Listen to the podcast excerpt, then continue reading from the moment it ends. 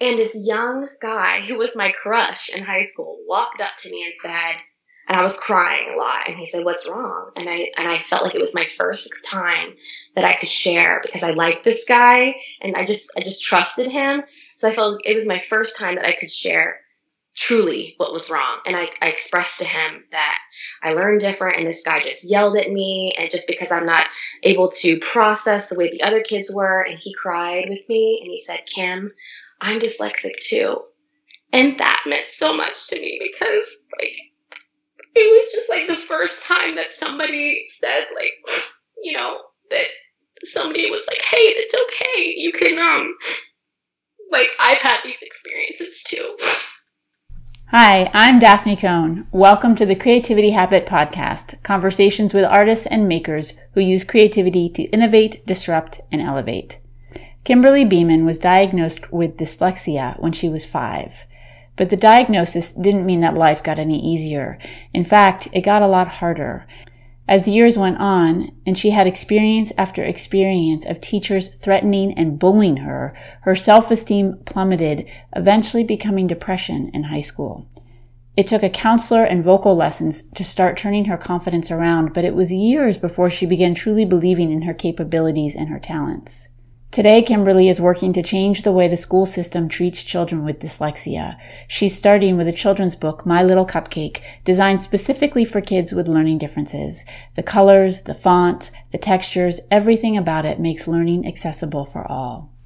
Kimberly now feels grateful to her dyslexia because it's taught her to be strong, resilient, and to never give up. But it hasn't been easy. In this conversation, Kimberly shares very candidly about some of her more painful experiences growing up, as well as the beautiful ones that helped her turn her life around. In this conversation, we talk about her first emotional breakdown at eight years old, being bullied, threatened, and misunderstood, finding her healing through community and counseling, ditching corporate life to be an entrepreneur, and the first steps in her global vision for change. May it inspire you to make your thing and change your world.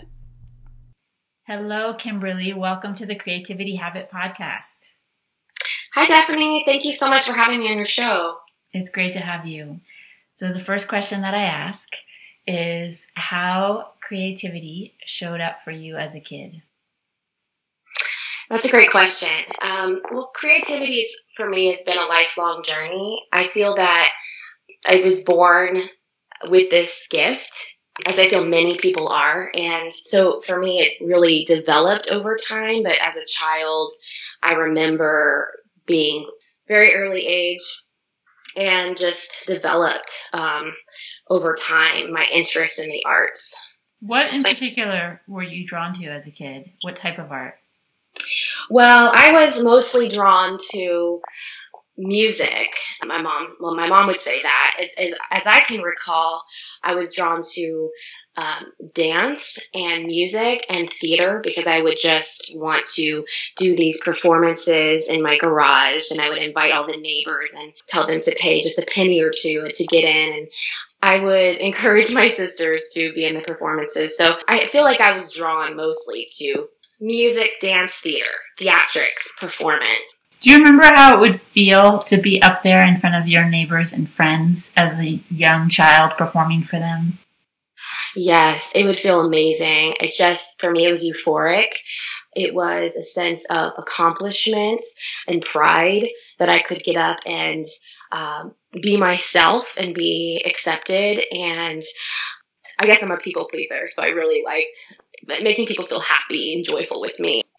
Did you imagine, like, as a little girl, did you see yourself as an adult, as an actor or singer or dancer up on a stage? Was that part of your dream as a little girl? yeah, actually, um, from the early, like my earliest memories, um, even in elementary school, I remembered sitting in second grade class in Miss O'Neill's class.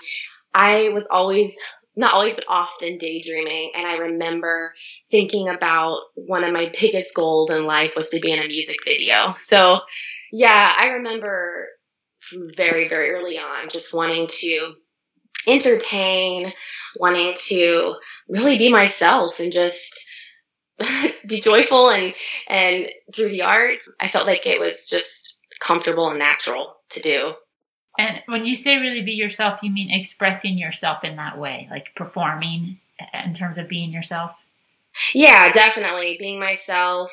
I was just inspired by some of the artists I was seeing on television, especially, you know, as I got older and MTV was out and I started just getting really excited about music videos. But very early on as a child, I would be entranced and just thought about, oh, one day I'm going to be up there on a stage. I'm going to sing. I'm going to perform. I'm going to act. I'm going. And so I started journaling in my diary and I'd call her Dear Dara. And I would write down these daily entries about how one day I would be doing that. And I know too, Kimberly, and this relates to what you're doing now. I know that one of the challenges for you as growing up was the fact that you were you, you were diagnosed with dyslexia as a child, or did they not know that was what was going on? Yes. So in kindergarten, I was diagnosed with dyslexia. My mom had noticed that I was getting my words backwards. Um, the spelling was, you know, B is D and P was B, and just really mixing my letters. In addition to that, when kids would be reading very short passages in, in, in the classroom, my mom would notice that I was not able to understand the story when others were. And the teacher noticed that. So I was diagnosed very early on, kindergarten. Did you notice it? Like, did you feel different at that time? Oh yeah, definitely. I had a strong sense of difference, and it wasn't as strong though as it as it grew. It grew every grade, every level, every time. You know, I'd go from kindergarten to first grade, first to second. It felt stronger and stronger. And it's funny because sometimes I feel that there's a view about dyslexia and kids with learning um, challenges or differences that they don't have that awareness or that or that it's or parents often will kind of want to not um, tell their kids about their difference. But what I have found with myself personally, and also working with people with learning differences, is that they often really know very early on that there's something different. And it's not necessarily that they think it's bad or good, it's just that there's a difference. And sometimes I feel that develops because of society and just the way that it's approached in the classroom and the way that um, children with learning challenges or differences are looked at or approached and the different strategies and teaching that's used in the classroom. When you were five and you knew you were different, but and as you said, it, the the difference got more pronounced over the years. We're going to go into that. But did yeah. you have a judgment around it then? Did was it a good or bad, or was it just different? Not really in kindergarten. I just remember realizing, just a realization of, gosh, I really wish I could understand what my friends are giggling about right now. It was more of, hey, I looked up and everybody's on their beanie bags and, you know, enjoying what they were reading. And I'm at like still at the first sentence, trying to repeat it over and over, having no clue what it said. And so I would just drift off into my daydreams and my dreaming about the stage and music videos because I had, because what are you to do, right? So I would just be daydreaming and then the teacher would come by and say, um, Kimberly, are you reading your story? What, what was it saying? I'm like, um, I don't know. So that's, that was my awareness started there. You said that it grew like more pronounced with each passing year. How how yeah. did that happen? Because from a from an, a naive or ignorant perspective, I would think, oh, okay, she's diagnosed. That's great. Now everybody knows. Now it's going to get easier. Yeah. yeah. Yeah, no, I, I hear you. Yeah, you would think, and that that's the hope is that it would get easier through intervention, through support. I have, I have, and I had an amazing family support, which is great, and that helped me a lot. But the challenges came in the school system because, you know, there can be great connection between the parent and the administrators and the teachers, but that's not what really makes a difference. What makes a difference is the system. And back when I was in school, the system was to have the kids with the disabilities, quote unquote, or the differences in one classroom and the kids that are gifted in a different. And so it really created a sense of segregation and a feeling that what was different about me was wrong and not right and bad. And it's not that the, I mean, if the parents knew that that's how I felt or children felt, then they wouldn't want that for their kids, but they didn't. And we didn't have the words. I didn't have the words to express that upset that I was feeling uh, at such a young age. So I think part of it is the system. And you can have a wonderful teacher, and I had many great teachers, but then if the system isn't there and it's creating division instead of inclusion, that child begins to feel more and more divided. And so for me, that was my experience. And I'm, and it could be different for others, but my experience was being in a, a separate room in which it felt like I was being babysat. We have kids, you know, basically playing on the projector board with colors. And then they're like, oh, time's up. You can go back to class. And so I would go back to class. And when I get back, the kids are staring girlfriends of mine in I remember second grade giggling and upset because now suddenly I'm deemed teacher's pet and um, sitting really close next to the teacher because um, you get one-on-one time with the teacher. And just a feeling of difference kept brewing and growing of wow this doesn't feel good. I want to be different but i want to be different in a way that felt great and not divided and, and sort of you know th- that they're there they are and we're over there So, and now people understand more and more that you can have dyslexia and be really gifted. It is a gifted, it's a gifted thing. It's not something that's negative, but as a child, I mean, it's really hard to understand that. Even if a parent sits you down and says, Hey, it's okay. You're, you're different. And my mother did. Um, she sat down with me and said, Kimberly, don't be, cause I had a, I had an emotional breakdown when I was like, uh, maybe it was like eight or nine after one of my piano lessons, an initial piano lessons, and um, I was crying, crying in the car. And she's like, "What's wrong?" And I said, "I just something's wrong. Something's wrong. I don't understand why I can't do the music." And um, she was just like, "Kimberly, you're different, but that's not a bad thing. It's it's it's actually a good thing, and you're gonna be great in life. You can do stuff. You can do things. You can. You're gonna succeed." And even though I heard those messages, it was really hard to verbalize the feelings that I had from a really young age. When you say that you had an emotional breakdown, was there something that happened, or was it just like the accumulation of all the different experiences, and you left that class, that that piano lesson? Yeah, so I had a couple different experiences with music that had different effects on me. But this is the this was my initial. I think it was my first or second uh, visit with a, a, particular piano coach, and uh, I had noticed a young boy go in before me, and he came out smiling, beaming. Parents were really proud, and he walked out accomplished. And I walked in, sat down, and I had already been preparing this very short musical piece. It was like you know, Twinkle Twinkle or something like that. And I sat down and it, it like I could not remember the keys. I was having str- struggling with you know where my finger placement was and she just kept repeating herself and repeating herself and, and trying to teach me in a linear fashion the way that the other kids were being taught and it, it wasn't registering at all and so i think it was to answer your question it was a, a culmination of emotions that had it felt like a volcano, you know, just slowly erupting. And just this was a, one of those moments where she was pushing and pushing me and trying to be positive, but also stern. And I couldn't do it for her. I felt like I've let her down. I, I can't, I'm not able to play the piano like that other little boy who was younger than me. He walked out. And so I left in tears. I just got to the car and just sobbing. And my mom sat me down and just explained to me that yes, there's something a little different about your learning, but you're, you know, you're wonderful, you're beautiful. And she's always so sweet to, you know, try to pick me up. And, but it didn't matter. I still felt my self esteem was dropping and self confidence in, in my abilities to do things at that point. And, so, and then it continued on like over the next uh, several years yeah. as a young child and then as a teenager. Like what, what other things were happening that were reinforcing this idea that you were somehow less than because of your dyslexia?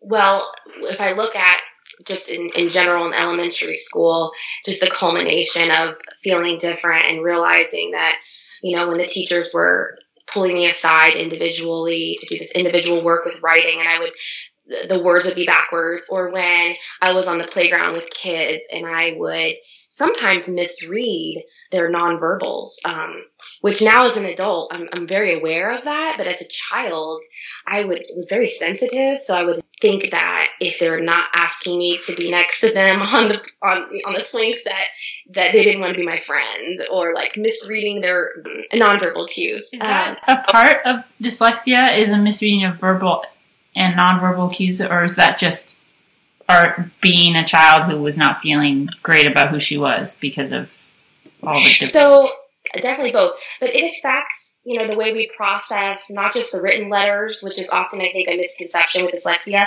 but dyslexia affects processing across the board. So it's for some people it's processing your experience, your sensory experience. For some people it's verbal dyslexia, just getting sort of words um, jumbled up, or maybe you're talking about something and not able to say what the word is you're specifically talking about. So I might say sometimes, oh, um, maybe I'm talking about uh, a particular school, like let's say my, my daughter's school, and I want to name the school, but it's not coming to me quickly in my head. So instead of saying the school's name, I say, you know, let's go to that place, you know, the one with the white walls and the the big tall steeple and you know the huge parking lot and so it's kind of a way language is approached the brain is kind of developing in a different way and other connections are being made. And it's not a bad thing. It's just the way that children with dyslexia process the world. And so i feel that it did affect me in other ways such as through social interactions. I mean i had i remember having a lot of friends and being very social. Kids liked me. I just didn't feel liked.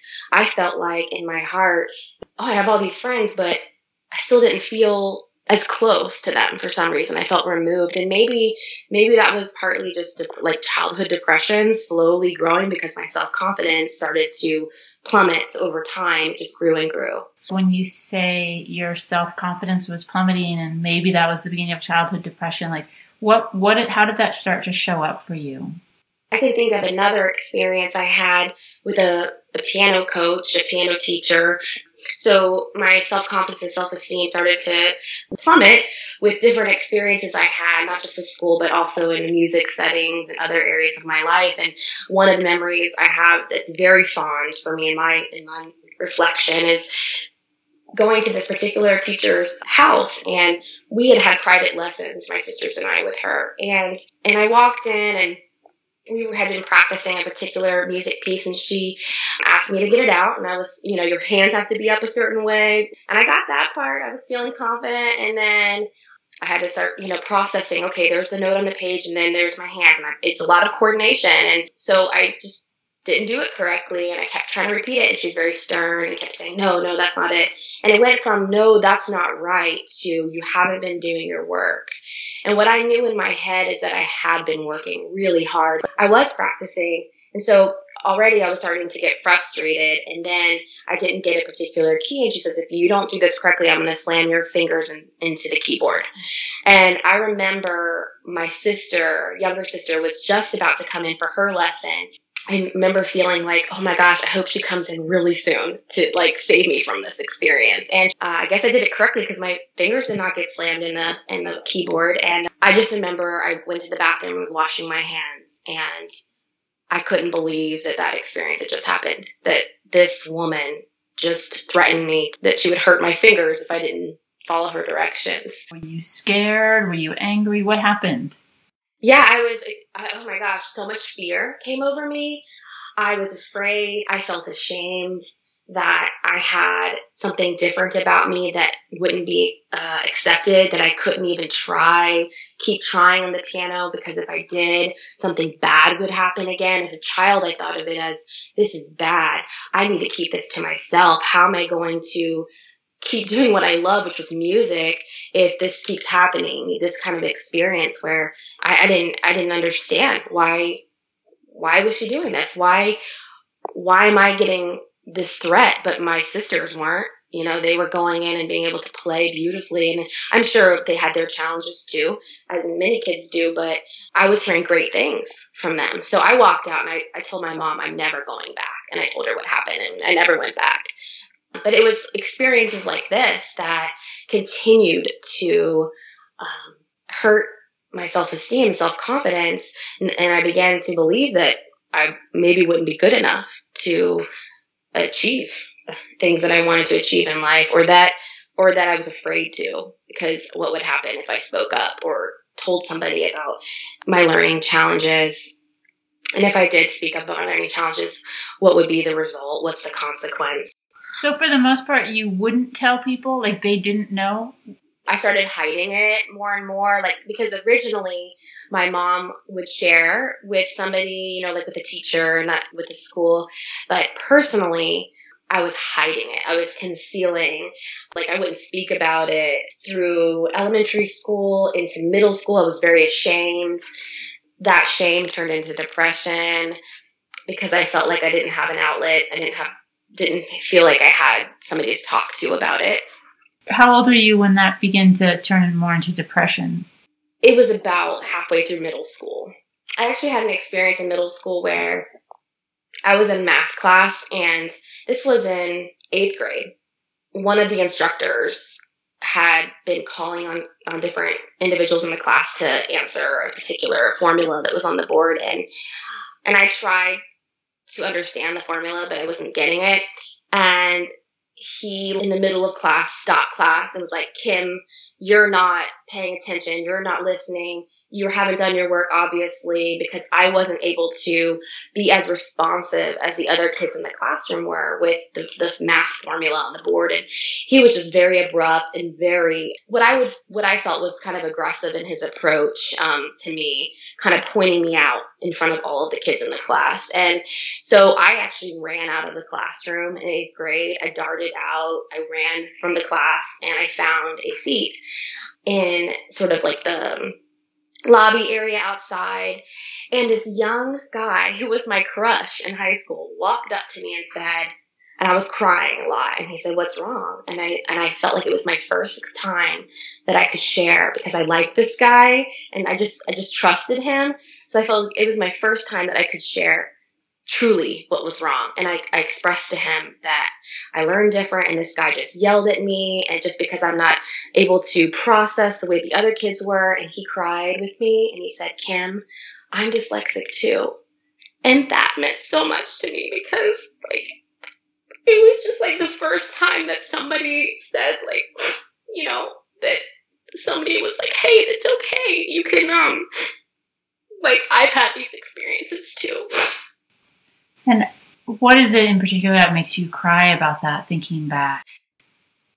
I had held on to so much for so long from elementary through middle school. I didn't want to hurt anybody's feelings, including my my parents and my my friends and family. And um it had accumulated into what I feel was pretty pretty bad like depression and I just remember in middle school, you know, walking around and just daydreaming and not wanting to be there and um, wanting to be in a different environment. And um, I just remember like when this when this guy came up to me, it just made a world of a difference to me.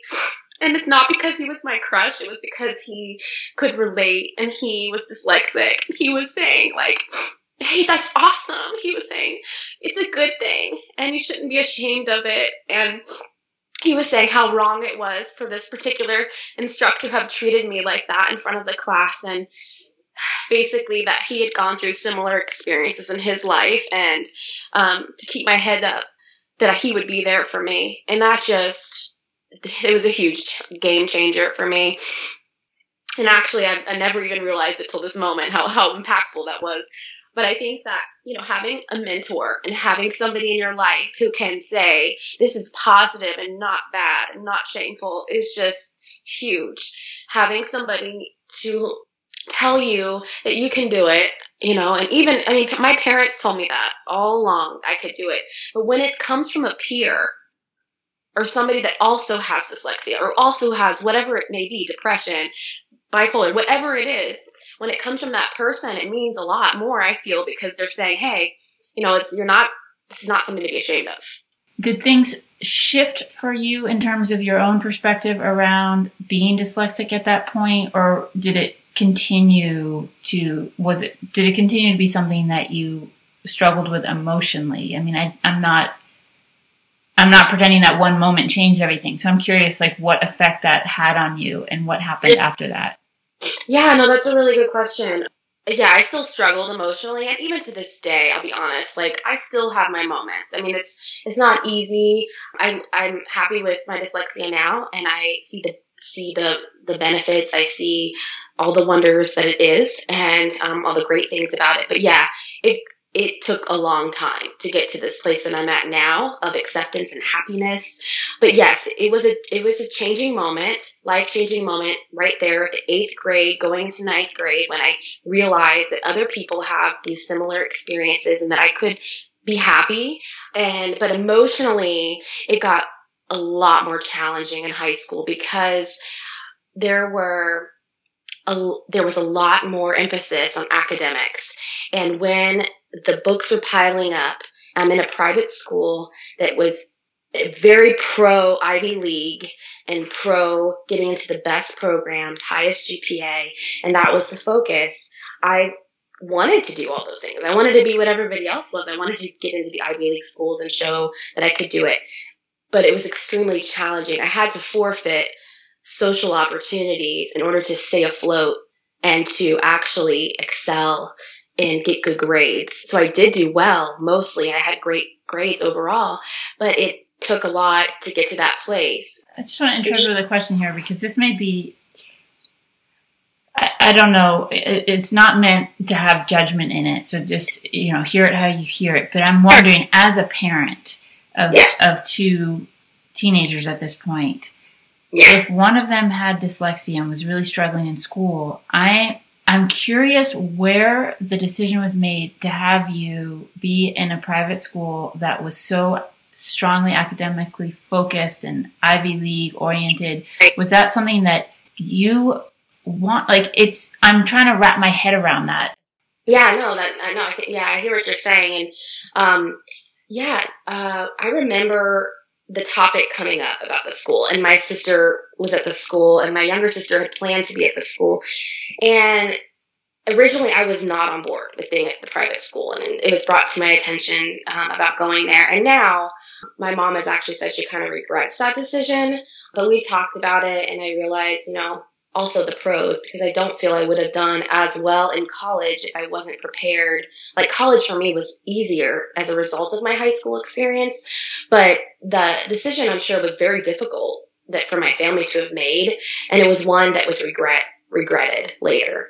And I actually tried to get out of high school at my private school um, in 10th grade. I begged my mom to send me to a creative arts program locally and we applied. I applied to the school, but it was too late. I got a rejection letter saying that you had to have applied the year prior. So I actually think it was the beginning of my junior year and they said, sorry, you had to apply your sophomore year. So for me, that was another feeling of like defeat because I wanted to so badly to get out of this high academic situation that I was in. So I began to find outlets outside of high school as a result of all this upsetness. My parents did not know how upset I was until junior year when I had another breakdown over dinner. We were actually at a Chinese restaurant and I remember drinking hot tea and with every sip of the tea, tears just started streaming like out of nowhere and they were so like shocked. What is going on? They thought their kid was excelling, that that high school wasn't they knew it was difficult but had no clue the emotional turmoil that I was on inside that I'd kept so hidden. So it was coming out. It was starting to leak, like a leaky faucet, just slowly coming out, slowly coming out. And that was one of those experiences. And I got help. I started seeing a counselor um, my junior year, and that was helping me through the depression and just to graduate. By the time we got to uh, senior year, all my friends were so sad. They're crying, holding each other. I'm gonna miss you. You know, I'm I'm like screaming with joy. Like I, I cannot wait to get out of the school.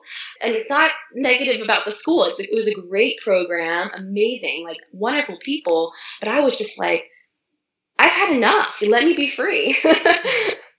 Were you able to articulate? So it sounds like that night when you were at the Chinese restaurant, you were able to say what was going on enough. yeah, Yeah, it was the first time. Yeah, yeah, it was the first time that I was able to actually verbalize something's wrong.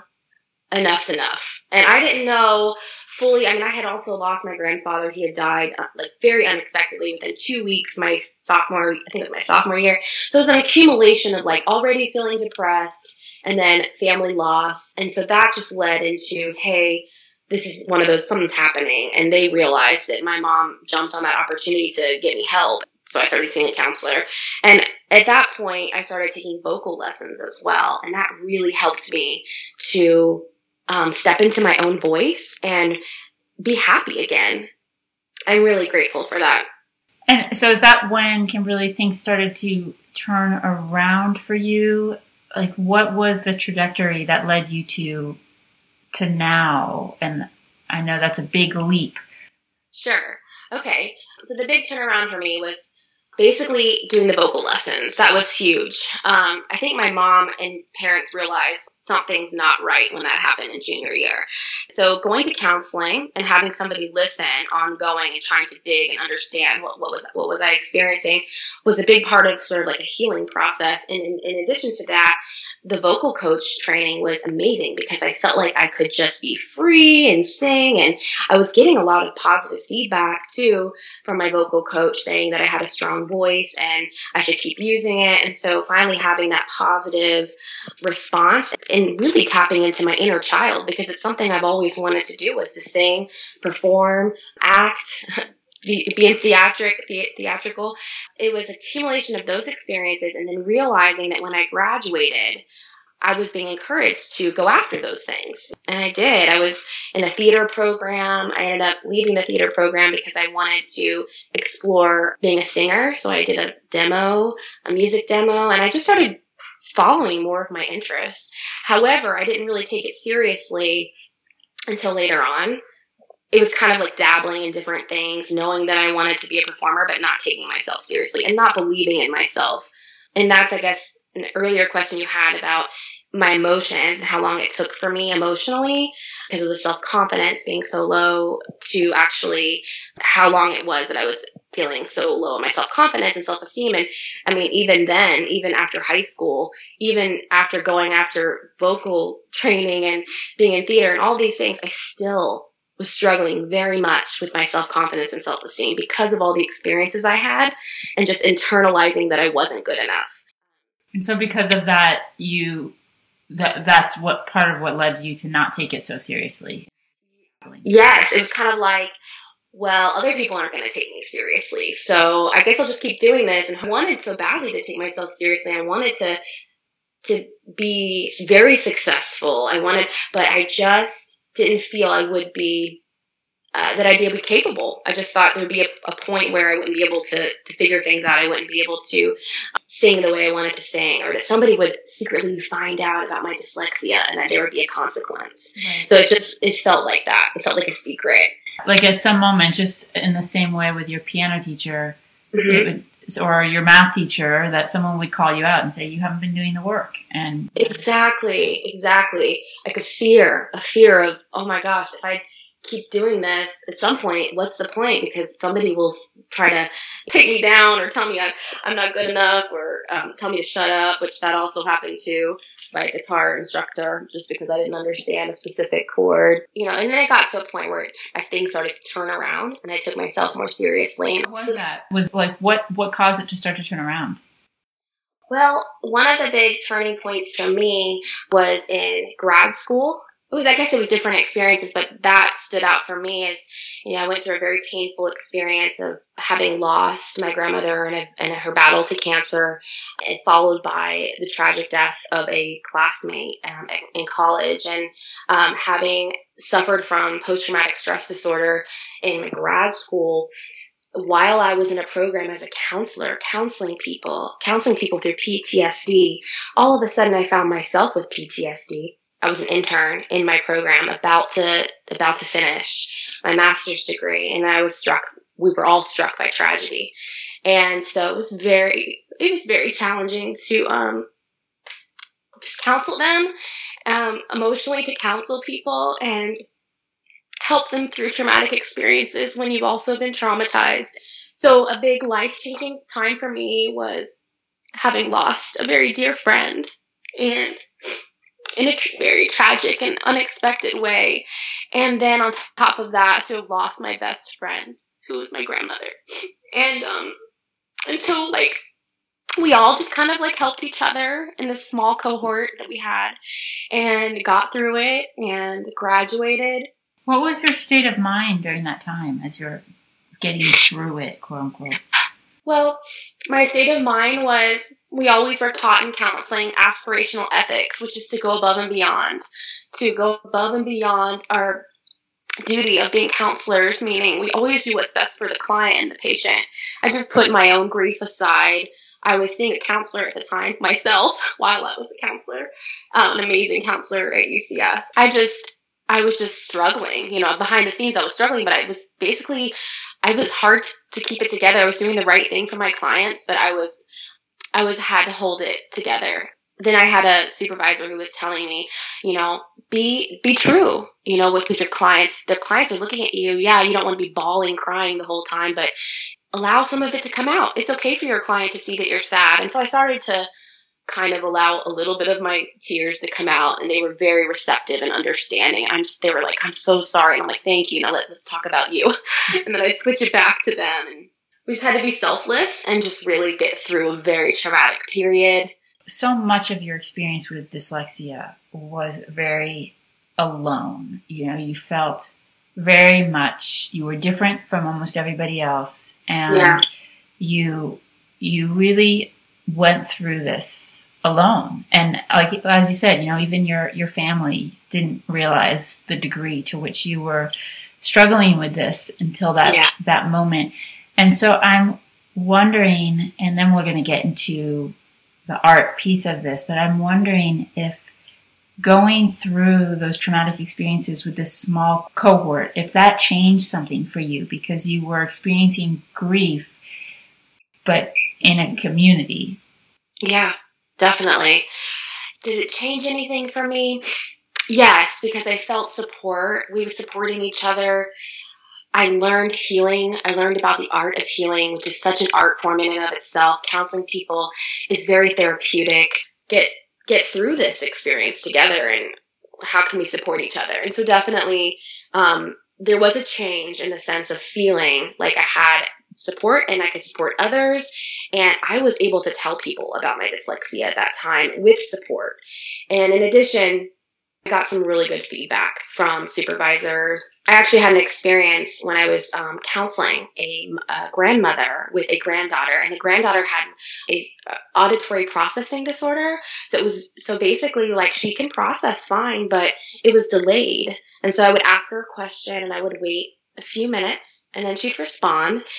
And I, I, I, had decided after a few sessions that I would share with her and the grandmother about my dyslexia.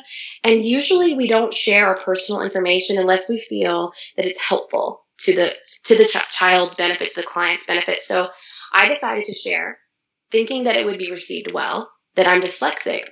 And the grandmother was appalled when I told her, you know, I'm dyslexic and I thought that I could help her daughter with specific things that I had gone through. And um, she was appalled. She was like, counseling is not going to keep happening now because I know you're not can't do this with my granddaughter. She thought you couldn't do it because of why? My dyslexia. That's it. Just hearing the word dyslexic. Wow. She um she said that I'm not capable. That she doesn't doesn't believe she can come back. But thank you so much. And um, they left. Well, I walked away and talked to my supervisor in tears again, and he said it's not a reflection of you. It's a reflection of her own insecurities about something she doesn't understand. And it's not comfortable for her. And it's, it's okay that you share. So it took a little bit, but I felt I was supported because finally a supervisor is telling me it's a good thing and you didn't do anything wrong and you're not going to have a consequence if they don't come back you know that's not your fault. And actually the, the the young girl appreciated it and she came back without the grandmother. She wanted to keep seeing me and i worked with her for a few more sessions and then that's all she needed and she went on her way. And it was ended up being a therapeutic experience and again that sense like you mentioned earlier that sense of community of acceptance and understanding about dyslexia was there with like the supervisor and the people i knew. So then you actually took this what's amazing is you took this whole experience of something that for years for so much of your life you just did not even tell people and now here you are you're starting to tell people. Yeah. And then you end up becoming a mom mm-hmm. and after your daughter was your first child was born, you went back to work, but you you realized you didn't want to be at your work. You wanted to be with your daughter, and you wanted to be home doing something as living as an entrepreneur. Yes. Yeah. Tell me about what you're doing now around dyslexia and and being an entrepreneur. Yes, I'd love to. Um, thank you so much. After my daughter was born, I started singing this song called My Little Cupcake, and it just naturally was coming to me as I'm rocking her. And I'd stay up at night thinking of creative ideas. But I would, right after she was born, I started singing this song, and I would just keep repeating it over and over again.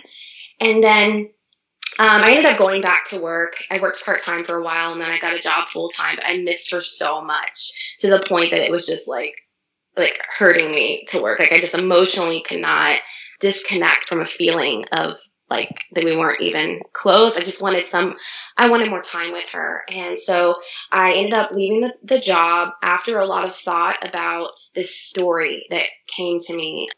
I took the idea of this lullaby called My Little Cupcake and it developed into a story and book. My daughter just loves reading. She loves anything to do with books and has loved reading since she was a baby, like tiny, just always in they're always in her hands. I started thinking to myself, I wish I had that experience as a child. I wanted to be able to love books. And and thankfully that love for books did develop in, great part due to my mom teaching me at home to read in, in alternative ways through tactile experiences, through Play Doh, through music. So um, it did develop, but I thought, you know what? What's missing are books for children that are more inclusive in the way that they're designed. And so these ideas started forming while I was sitting at my desk at UCF and I was helping people with accommodations for their disability or learning difference. So I was helping them and I was thinking to myself, how much I miss my daughter and how I want to make a bigger impact on the world. And so I started thinking, I need to be an entrepreneur. I had some great support at UCF and they were saying, you're really pretty good at like getting out and being social and the I actually developed um, something called Access Your Inner Voice, which was a show at UCF that I started, and people would get up on stage and talk about something that that was secret that they now wanted to share publicly, and it was a way for people to get up on the stage. We had a really great turnout, and they could share something deep and emotional about themselves and then get off the stage and that was it. And it was well well received.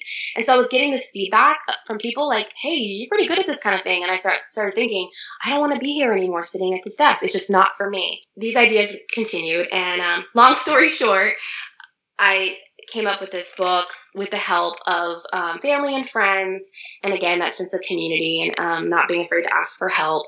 Even my daughter gave me ideas for the story, and it's called My Little Cupcake. It's about the sweet and sassy girl named Daisy, who the character originated after my daughter. She's wanting to have a tea party, but her mom has other plans in mind. And so it's just this fun story about making cupcakes and getting messy and it's written with accessibility in mind. We use multisensory learning auditory visual and tactile and it helps um, kids i feel to better absorb what they're reading. I think what makes the book different is that we have activities at the back and in addition to that we have a cupcake recipe also, we use a specific font. It's called Dyslexie, and it was specifically designed uh, for children with dyslexia. And it's the way that the letters are written that helps increase absorption.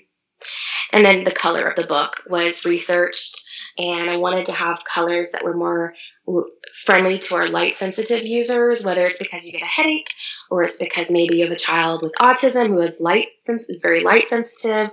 Um, even people with dyslexia often have something called Irlen syndrome, which affects their eyes and how they view the written word when there's too much bright light. And so I was just very intentional about creating a simple book but it had um, a message and a meaning of inc- inclusion for children. And where do you see this going? Well, I, I, I see in big pictures. I see I see big things. I see it going all over, all over the world. I want to talk to people about acceptance of children early on and the message of no shame. I would love for my daughter and I, and what we've been doing is working together to read to different classrooms and to spread the message of acceptance that every child is unique, every child is different, everybody has something they're working on, and we don't need to be ashamed of it.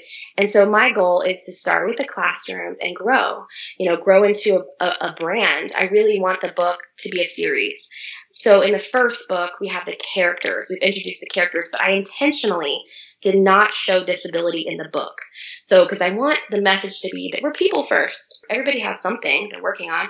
So we have the characters introduced, and then my goal is to introduce hidden hidden differences in another book and show um, a scene of the school classroom in the next book and talk about these things openly with kids in a way that feels comfortable and natural without labeling. I see it going from there, and I'd love to um, talk about the story. We've discussed being on like talk shows to get to create a bigger message of the story and the topic of accessibility and to, to spread that awareness to a larger scale. Well, one question I have just in relation to the book and stuff and, and to dyslexia is what do you feel then is the the main message that you got as a result of going through all of this? Like what do you feel that dyslexia has taught you about your relation to yourself and to other people? Yeah. What has it taught me? What has dyslexia taught me? It has taught me to be resilient it has taught me dyslexia. If I could talk to my dyslexia, I would say thank you because it's taught me to be strong. It's taught me to be strong in the sense of I've been able to realize that it's not my dyslexia. That's not the problem. And that I actually have a lot of gifts to offer the world, as do many people with dyslexia. I feel that it has it has allowed me to become an entrepreneur, to realize that, that my strengths are with being an entrepreneur. I often see the end result before I see the pieces that add up to the end result, if that makes sense. I'll see a mm-hmm. whole puzzle before I see the pieces. And sometimes that can be challenging not to see the pieces, but that's okay because we need people like that. We need people. There's a lot of very successful artists that are dyslexic. I'm thankful for it. I'm grateful for it. It's taught me to just never give up. It's given me a chance to, I don't think I would be as persistent and driven if I didn't have dyslexia. It's really allowed me to, or pushed me to um, be the best I can be. I've always wanted to prove to myself and to others that I could do it. And it also taught me, like, don't be afraid to ask for help. It takes a village, you know, like they say that quote, it takes a village to raise a child. Um, but I feel like that applies to life. It takes a community uh, of support, and it's okay to ask for help and, and find that sense of community. So it's, it's really helped me in many ways, and it's also helped me to explore my inner child a little more and to be more creative and playful as a result. And this all evolved. It wasn't always like this. I didn't always feel so good about my dyslexia, as you just heard. But through time and experience, and thankfully to mentors and just people that stood up and said, no, this is great. And also reading about successful people in the arts really helped my turn around the low self confidence and self esteem into something really positive. Yeah. So before we finish up, actually, I just have uh, one last question. And I want to make sure that people know where they can find your book and they can keep track of where you're at and if and if there's people listening like if you if your kids are dyslexic or if you work in a school or if you're there's a way that you feel you can help. Either this book will make a personal difference in your life or you can help bring it into someone else's life. Then definitely go check out Kimberly's work. It's at Kimberly Beaman and that's K I M B E R L Y, Beaman, B E A M A N dot com. And there you can find, you can see the pictures of my little cupcake. You can read all about it and, and contact Kimberly if you want to. Because I just think I've had friends who are dyslexic. I have kids, uh, of friends who are dyslexic and I, and I know you're not speaking just to dyslexia, you're speaking to all different abilities that we have. And, and it, even today, after all these many years of, of understanding, in particular dyslexia and, and just difference, period, it still is a massively, often very misunderstood area in, in the lives of, of kids as they, as they go through the system. And, so I, th- I think it's so important, and that actually leads into the gratitude because I do feel like, especially one of my best friends, her daughter's dyslexic. there's been so many elements along the journey that have been challenging.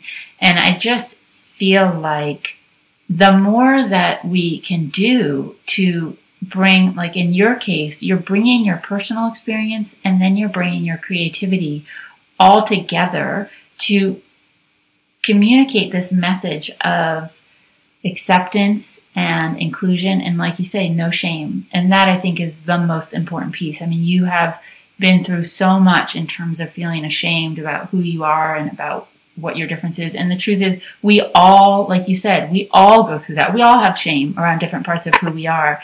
And so to have this message of whoever you are is who you is like just who you need to be. And to accept right. that and to be teaching that at such a young age is is such a beautiful gift. And then to be doing it with your daughter. I mean what what a wonderful way to bring the next generation into all of this. So yeah thank you kimberly. Thank you so much. Yeah and i would if you don't mind i would like to share with parents just some thoughts about please. um, okay. I think one of the biggest piece like advice i would give to a parent when a child's really young dyslexia um, is really, like you said, number one, to allow that child to be who they are, but use the strengths of the child, the interests of the child to better understand their world. So if your child's into paint, or let's say they're really not, they're into Legos or something like that, you know, use that as an opportunity to have a discussion with the child and see if you can understand their world in a creative way. A lot of times kids will express their feelings through art. And so I think um, a great opportunity for not just parents, but also teachers is to as much as they can, as much flexibility as they have in the system, you know, within the school system, but to advocate for those kids, to um, speak openly about the topic of, like, let's say dyslexia to the class without pointing the child out, without segregating a child, but just to have these opportunities to read books, um, whether it be through our story or other stories, but to read stories that empower kids to understand that it's not wrong or not bad and not shameful.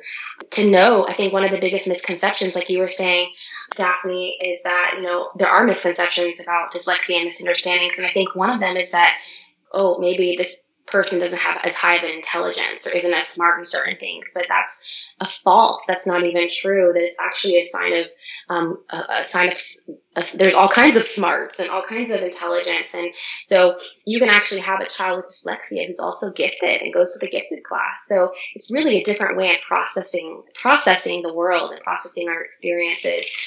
I think the biggest thing parents can do is really advocate and just with the school and with the teachers and find creative ways in the classroom to teach in a not just a linear fashion but an abstract way like my mom used to use i don't know if i mentioned this earlier in, in our discussion but she used to use her own Play-Doh that she created out of uh, peanut butter, and it was edible. But she'd bring it into the classroom, and we would use it to create letters. And so I think there's other ways. We think outside the box. There's other ways to teach than just a linear worksheet fashion. So I, I'm thankful, like you said, the gratitude piece. I'm thankful for the amazing teachers out there who are doing such great work to create a new way, a new path in the school systems today. Because I think there is a change. It just seems slow at times, but I think there is a change system wide that is saying, hey, we are recognizing that kids need to be more accepted and we're recognizing that we need to be more inclusive in our education instead of segregating. And so I think that would be my advice and just to focus on what kids are doing right, not what they're doing wrong. And focus on use the strengths and use what they're doing right. It, and if they aren't getting something right and you need intervention, that's fine. Do a little intervention. But um, I wouldn't go overboard. I would focus on all, all the great things that they're doing well and, and really increase um, the attention to that. So I hope that I just wanted to share a little bit more um, based on what you were saying, Daphne, about yeah. what I meant. No, that's great. Thank you so much, Kimberly. Yeah, thank you, Daphne. It's been great. I really appreciate you having me on your show. Um, I feel like I, I feel like this is the best therapy session I've ever had. I'm Daphne Cohn, and you've been listening to the Creativity Habit Podcast. For more conversations with brave and experimental artists, head on over to thecreativityhabit.com. You can follow the Creativity Habit on Instagram and Facebook, and if you haven't yet, please go to the iTunes podcast and just take a minute or two to subscribe, rate, and review this podcast. Every review means more folks find out about all the incredible artists and makers who are doing such beautiful work in the world. So thank you for taking a little bit of your time to share your thoughts over at iTunes. And then join me next week for another Creativity Habit podcast. And thank you for listening.